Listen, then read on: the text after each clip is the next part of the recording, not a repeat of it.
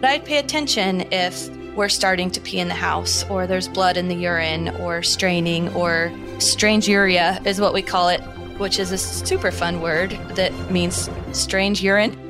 it's one of the few medical words that actually makes sense.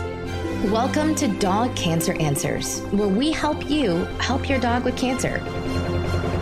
Hello, friend. Thanks for joining us today. I'm Molly Jacobson, and today on Dog Cancer Answers, we have a listener line call. We're going to be hearing from Gloria from Florida, who has a dog with transitional cell carcinoma. And joining us to answer Gloria's question is Dr. Lauren Barrow. So let's go ahead and listen to Gloria's recording of her question. Hello, my name is Gloria, and I'm calling from Florida. I have a six year old mixed breed who was just uh, diagnosed with transitional cell carcinoma. And I would like to know what I can feed him, also, what type of supplements will go well. Right now, I am seeing an oncologist. He is taking 10 milligrams of piroxicam. So I want to know what else can I give him that can possibly help him, save him, or give him more time with us any information you can provide uh, would be greatly appreciated. Thank you. Thank you, Gloria, for your call. So, Dr. Barrow, sort of a broad question about anything else that can be done for Gloria's dog with transitional cell carcinoma or TCC other than piroxicam. Yeah. So I was actually really happy to hear that she's already going to the oncologist. Mm-hmm. I think they are a resource that I really value for myself too when I need to help my patients, but they're really the source of the best, you know, treatment options, trials, all of the the newest information. So I'm really glad she's going there. And that piroxicam is great. That's the traditional nonsteroidal anti-inflammatory that's got a little bit of an anti-tumor property to it. And that's a very common thing that we'll use for transitional cell carcinoma. So so far so good. Mm-hmm. And, you know, they've done some studies with piroxicam and had really great results. So I think those two things are what's going to help your dog the most. As far as diet and supplements, there's, to my knowledge, to science's knowledge, I believe, no diet or supplement that will just kill tumors directly. I wish there was. Maybe someday there will be. But for right now, the main goals of any dog cancer diet will be you want to have good quality food, you want to maintain appetite and weight and muscle mass, decrease inflammation when you can. So there's a few different diet schemes and supplements that can help with that. There's nothing specific for transitional cell carcinoma that I know of. Again, ask your oncologist. They're super brilliant. And I'd also say if you want more specifics on the diets and the supplements, dogcancer.com has so much about that. So right. definitely listen to those. Yeah. And we'll put links. There's a great article on transitional cell carcinoma. There's a whole section on supplements. There's a whole section on diet. So there's a lot of links that we can include in the show notes for this episode. So Gloria, you can find more details there. Are there any medications that are commonly given in addition to piroxicam, to your knowledge as a general practice veterinarian specific to TCC? Not that I have run into. Mm-hmm. Is the one that has had the most studies on it and has had the best results, as far as I know. So we tend to not mess with what works when we can mm-hmm. in, in mm-hmm. the general practice setting. And honestly, most of my patients that have TCC, which is way easier to say than transitional cell carcinoma. right. My patients with TCC, everyone that I've referred to the oncologist will come back on piroxicam. So okay. I'm also learning from the oncologist. So I'm happy about that. You know, having said that, they are working on other things. I know Palladia is one that mm-hmm. was actually developed for a different type of tumor and mm-hmm. they're starting to apply it to types of tumors that maybe it wasn't originally made for. Mm-hmm. And one of those is TCC. So I haven't used it myself in one yet, but I know that's something to ask. Ask the oncologist. Okay. Let's take a short break, and when we come back, I want to ask you about more general management and early signs to watch for. And now, a message from your dog. Every day with you is like a day at the beach, and I want as many beach days as possible. I want to run and sniff and find a good stick to carry. I want to roll in the grass and warm my belly in the sun. I want to walk with you, run with you, sleep with you, eat with you. And when I eat with you, I want Everpup. The green, grassy, beef liver spike smell wakes my senses. You may not realize this, but it tastes like homemade gravy, especially when you wet it. It infuses any food you give me with health and life and vibrancy.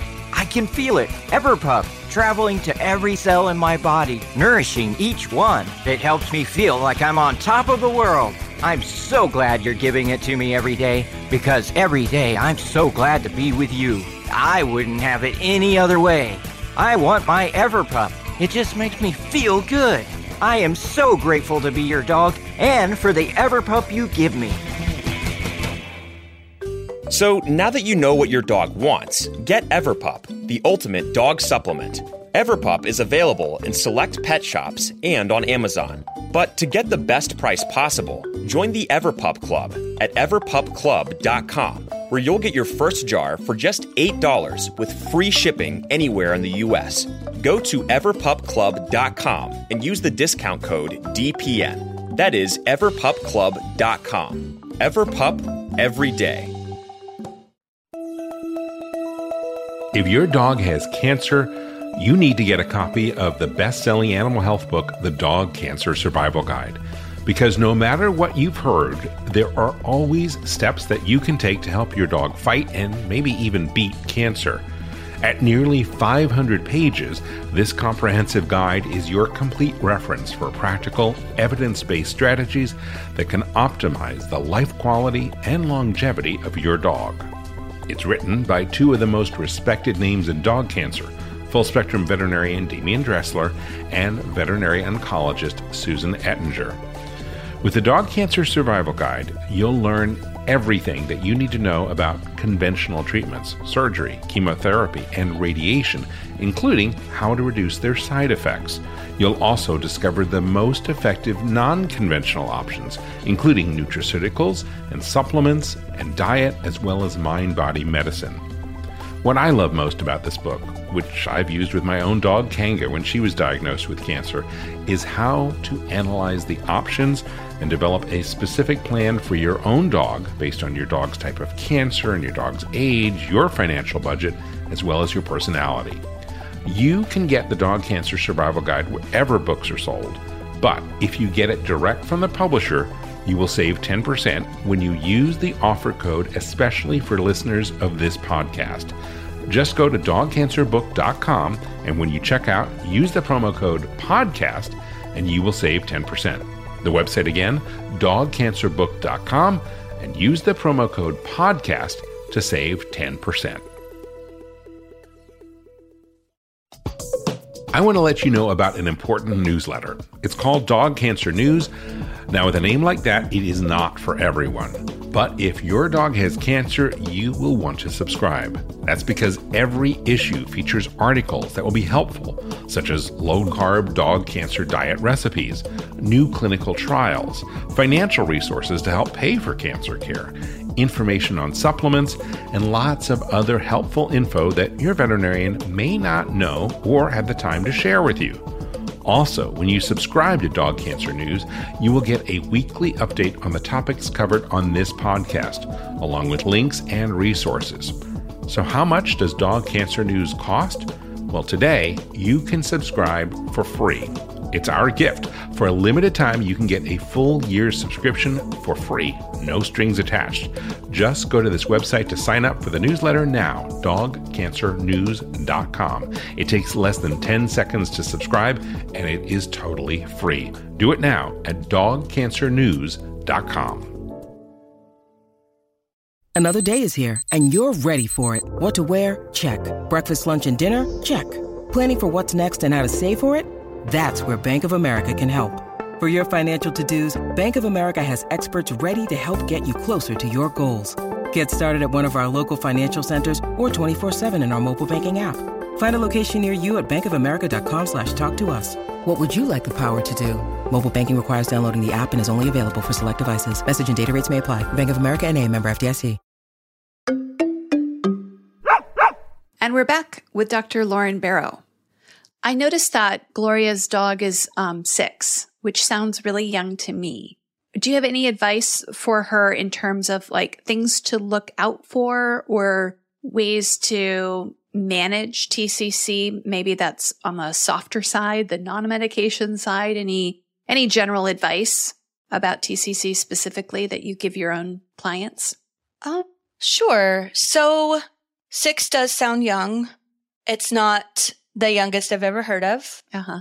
In certain breeds, I feel like I tend to see it more often, and I think studies have shown that.